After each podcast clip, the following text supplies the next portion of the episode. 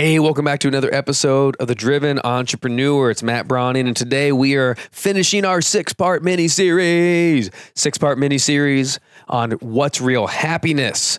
Man, I'm not going to list everything, but go back in the archives if you're brand new checking out this show this week, because we have five episodes that are building and supporting this concept. So I don't want to go back and revisit everything, but check out the previous five shows uh, wherever you get downloaded content or on demand content Stitcher, Spotify, iTunes, wherever you get them, Google Play, it's there for you. iHeart.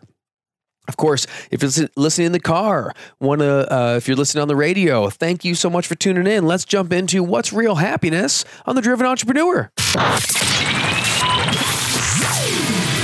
Welcome to the Driven Entrepreneur, where we sit down with visionaries, trailblazers, and entrepreneurs and discover why and how they do what they do. We'll get the backstory, plus plenty of life and business lessons along the way. Here's your host, Matt Brauning. Hey, this episode is brought to you by my very own NLP practitioner course. I've been teaching neuro linguistic programming or NLP for nearly 15 years. It is the most powerful tool for communication on the planet, and it can be yours today. For a very limited time, I'm giving away my entire NLP course workbook for free. Go to NLPwithMatt.com. All the patterns, all the tools, and the techniques of NLP in the complete course workbook, the same one that we use to teach our live certification classes, yours free. NLPwithMatt.com. Get it today. Let's get back to the show. So, this week is all about stability versus variety. Stability versus variety. You know, when I sat down and really just, just dug into this concept of real happiness, not just feeling happy, you know, deep purpose and meaning that causes happiness in life, like a fulfillment happiness, not just a joy in the moment, you know, because joy is fleeting, uh, but purpose, happiness coming from deep meaning in life and doing meaningful things, uh, that lasts. And that's what I call real happiness. Well, the last concept I want to share with you this week is the idea of stability versus variety. And what I found is actually this I, this was almost going to be week number one or two because I think it's uh, it's a foundational need. So let me explain what I mean. We have we we have these needs. Um, Tony Robbins talks about in, in his concept of the six human needs. One of the needs is for certainty, and one need is for uncertainty. And that's kind of, you know, it's like we need certainty, we need to know what to expect, but we also need uncertainty because variety is a spice of life. What I want to talk to you about is a little bit off of that as an idea, but really I want to talk about not certainty, but stability. So I thought, how hard is it to be happy, like really happy, if you feel like your life's in chaos and you don't have a, high enough level of stability? And stability is in everything. You know, um, if you don't have stability in your career or your job? What if you don't have stability in your income? You don't know where your next paycheck's coming from. If you don't, the bills are coming in, but you don't know if you're going to have money to pay them. Isn't it hard? Because to, to find happiness in that moment. In fact, it's not hard to find anxiety. It's not hard to find depression. It's not hard to find fear, uh, unsettledness. It's not hard to, you know, be anxious and, and it's not hard to find anger because things aren't working.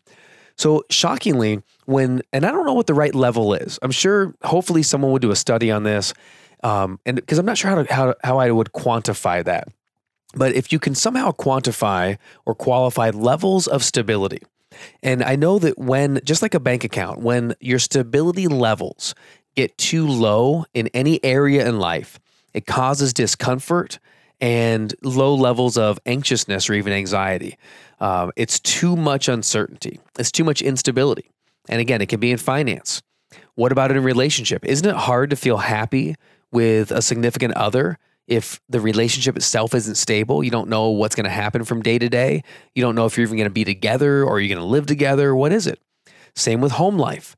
Same with school. Same with uh, what's going on with your child and parenting. You know, we had a season where we really didn't feel um, we didn't feel like we knew exactly what we should be doing with my son Val, who's eight years old, in his school life.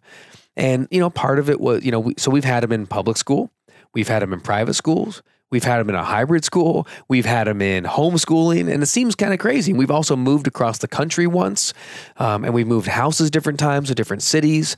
And, you know, what it came down to is I realized, gosh, we don't really have not just things have to change, but we didn't have we didn't have stability in uh, even in the order of things. Like, what was our system? What is our our philosophy on school? Because my wife and I had really been working that out over the last several years. And what is what we want to do. Oh, should we do private school? Yeah, but it's expensive and it's not always the best education because he should be in public school and that's a wonderful thing. And then it's like, yeah, but public school has this drawback and maybe we should homeschool. Ah, I like teaching, but I like teaching adults. Maybe, you know, we're not the best uh, childhood educational teachers. I love coaching kids and I like speaking and helping, but, uh, you know, day to day math and reading and spelling, that's not really for either one of us, we found.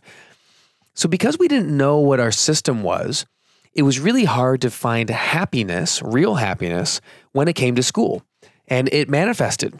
It manifested, you know, in when when he was going to school, and he is now. But when he was going to school, you know, it would manifest in not wanting to wake up in the morning and not wanting to go, and always kind of having that struggle and fight. Um, and then when he was home, it was like, you know, we, we had fun times because we had all this freedom of time and we could go places and do the museum in the middle of the day.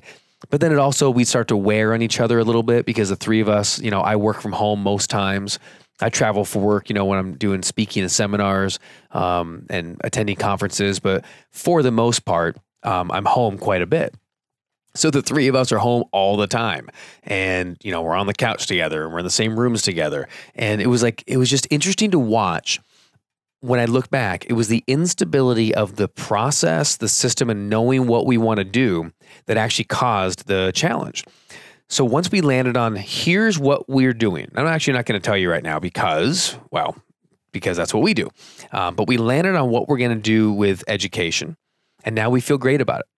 Uh, we moved to a new house and the rooms were different sizes and we've been playing around jostling furniture and bed sizes and who sleeps where and all this stuff. Everything's been it's like been up in the air. So my point is when things are up in the air it can be really really hard. When there's no stability all your focus instead of going to fulfilling activities like i want to sit down and just enjoy a book or i want to go off and plan a date and have this nice time together or I'd like to go serve someone, do something, you know, at a contribution. I want to go be with the people in our church or in our in our group or um, take care of, you know, go work in a nonprofit or whatever it is, right? We don't feel like there's not time for that. There's no emotional capacity, no energy for that. So, what should you do if you have, feel like your stability levels are too low? Number one, for as much as possible, quit other things temporarily. Now, I, there's a huge caveat to that. You know, a lot of things shouldn't be quit. So consult uh, leaders in your life, people that you trust. Um, pray about it. Think about it. You know, don't just it, don't say, you know, I listened to this podcast and he said stop doing everything extracurricular until I have stability. not not what I'm saying. But if you are like maybe you're involved with 15 community things or you have your kid in, you know, two sports and scouts and music and theater and you know you you find yourself you're bumping all around town every single day trying to get your kid to all these things. And maybe it's a season where you need to lay off some of that because you're trying to like make them happy or do these great things. But really what you need to focus on is maybe more stability in the home and as you bring more stability to systems and processes and philosophies that your whole family can sink their teeth into, then you go back out and say, okay, this is who we are. This is my stable life. Now we have some excess energy, excess mental capacity, um, excess funds, excess time to go do these extracurricular things that are quite rewarding and fun. So that's my first piece of advice, uh, if you can call it advice, is tone down the extracurriculars uh, and the outward uh, experiences until you find some inward stability. Second point is let's flip the let's flip the script. Another uh, thief of real happiness is too much stability. What? Yeah. Variety is the spice of life. And you know, this is this is the scenario when everything in life is not just stable, but now it's predictable.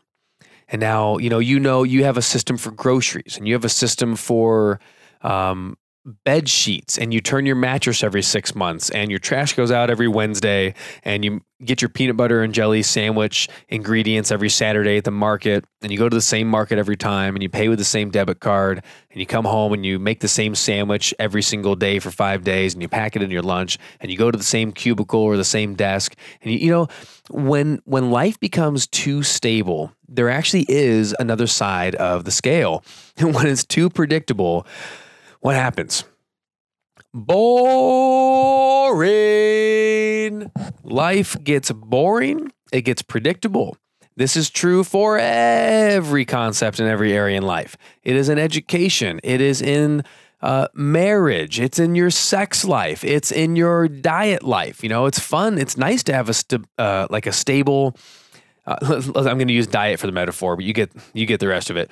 Um, but you know, it's nice to have a, a stable, maybe meal plan, and you can meal prep once a week and you make your meal. But what happens if you do the same ingredients, the same meals, the same everything? After a few weeks, most people, there's a there's a rare breed, a rare few people who really get excited about the exact sameness and you know who you are. So please don't fight me on it. Just know you're you. But most people, and I mean by far most, well over 90% of people will find uh, boredom and you'll start to feel antsy. Um, and really, it, ultimately, it can lead to being like unfulfilled and it, you just don't feel happy because you're doing the same thing and it, and there's no variety. So, what's the solution for that? You already have a stable life. In fact, you have too stable of a life. So, find ways to introduce more variety. Look, maybe you want to live on the wild side and introduce some bok choy into your meal prep, and that might be enough or it might be time you know that maybe you you look at shifting uh, jobs or business or even careers. You know there's seasons for those things. Um, in a relationship now what you don't want to do see you can do this unhealthy. Maybe you're in a, a loving relationship and then after a period of time it starts to feel too stable and you make this false assumption of where did the passion go? The spark is gone. Like when was last time we just had to you know be with each other and, and I couldn't wait to see them. And it's like now we're just texting, you know, hey, can you pick up diapers? The relationship's gone stale. Well, don't make the false assumption that the only way to create variety is with a new relationship. A lot of people do that, and some people do it like clockwork. You know, um, it's like, hey, every two to three years they change relationships. You don't have to do that. If you found the one and you're and you're in a wonderful relationship, but it feels like it's quote gotten stale, first thing to do is don't tell the person, hey, I feel like you've gotten stale. this would be a disaster. But you can say, hey, I feel like we're not doing some of the same things we used to do. Find a way to, to bring back some variety within the stability. So, look, life's changed. You know, you've been married. Uh, I mean, we've been married coming up on 10 years in a couple of months, my wife and I. We have an eight year old son. Um, our life has changed drastically. We have a lot more responsibilities, and we have responsibilities in our church. We have responsibilities in the business. We have responsibilities as parents in the community, um, in our home. We have rental property. Like there's all there's a lot that we have to focus on. You know, the, a lot that that we're responsible to, and it's easy to lose the variety. So sometimes you just got to switch it up. And it can be as easy as deciding to be intimate in, in, a different room or in a different way. It can be as easy as having date night and going, you know what, let's not go to dinner and a movie. I want to blindfold you and take you somewhere. Uh, you know, like like change it up and do something new. You don't have to be that quirky. Even you could change around your living room furniture. What? I know, but that get it, it, it stirs something up. So whether it's big, you know, or whether it's small, find ways to bring back variety. For me, we don't have a, a, lack of variety. In fact, because we move so often and the lifestyle we have, you know, we usually don't stay in one home for that long, and that's just how it's worked out. Um, we have a lot of variety because we're constantly changing furniture because the furniture from this house doesn't fit the new house and, and that sort of thing. So we have a lot of variety there. Where I need to have more variety, probably, and I can do a better job of this as a husband, is bringing in some more variety into like a dating life um, and time we spend together. So you know what? Hey, why don't I take the morning off today instead of going to work and let's just go here? How about we go for a hike? Why don't we go to this museum? You know what? Let's go have breakfast out together. Those are the kind of things that if you bring them in, it really starts changing things around. So what's the answer and what do you do? What's the real answer to real happiness? Look at your, st- imagine st- you had a stability meter. Where is the stability on your stability meter? How high, how low? If it goes too low, you run the risk of feeling out of whack and starting to feel anxious and chaotic. If it goes too high, you run the risk of feeling bored, too methodical, and uh, just needing a little more spice in life. So look at your stability meter and bump it up or bump it down according to what you need. If it's too low, find ways to bring in more stability, find more sameness, find systems, uh, big systems, little systems. You know, uh, uh, something as little as a grocery list or a chore list can really help to bring in a system. But if it's too if it's too stable, bring in more variety. I think I've pounded this to death. You get the idea. Uh, stability versus variety. This is the final episode of our six part miniseries. I hope this was valuable for you. If it was, all I ask is that you do one thing.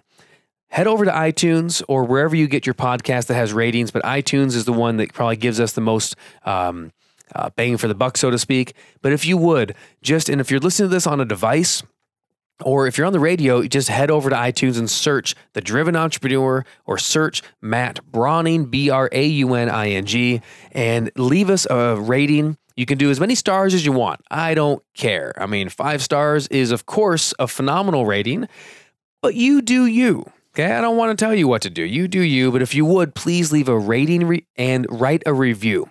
Uh, I have a lot of loyal listeners who at some point I said, Hey, have you left a review? And they went, Well, I rated it. And I said, Did you write anything? Because that really, really helps. We have a lot of ratings, but an extra review goes a long way. Again, say whatever you want. Say, nice podcast. The guy rambles too much. I don't like his twang in his voice, but overall, wonderful time. You can write a scathing review. As long as you write a review, it's going to help the show so more people uh, will find out about us. That's all I ask for you. Thank you for this uh, time together for our six part mini series. We'll be coming back at you in just a couple of days on Friday morning with a brand new interview with a driven entrepreneur. You know what we do? We get into the backstory and the origin story of who they are, how they became a successful entrepreneur, and why, and what motivates them. And then we'll share some business and life lessons along the way. Thanks for listening. Starting next week, we'll get back to our one episode per week uh, methodology. It'll be every single Friday morning, uh, dropping on uh, on anywhere you get podcasts. So thank you for your continued subscribe, rate, and review. Thank you for your support, and I love being in your life. Get out there this weekend, or I guess it's Tuesday. So get out there this week and crush it.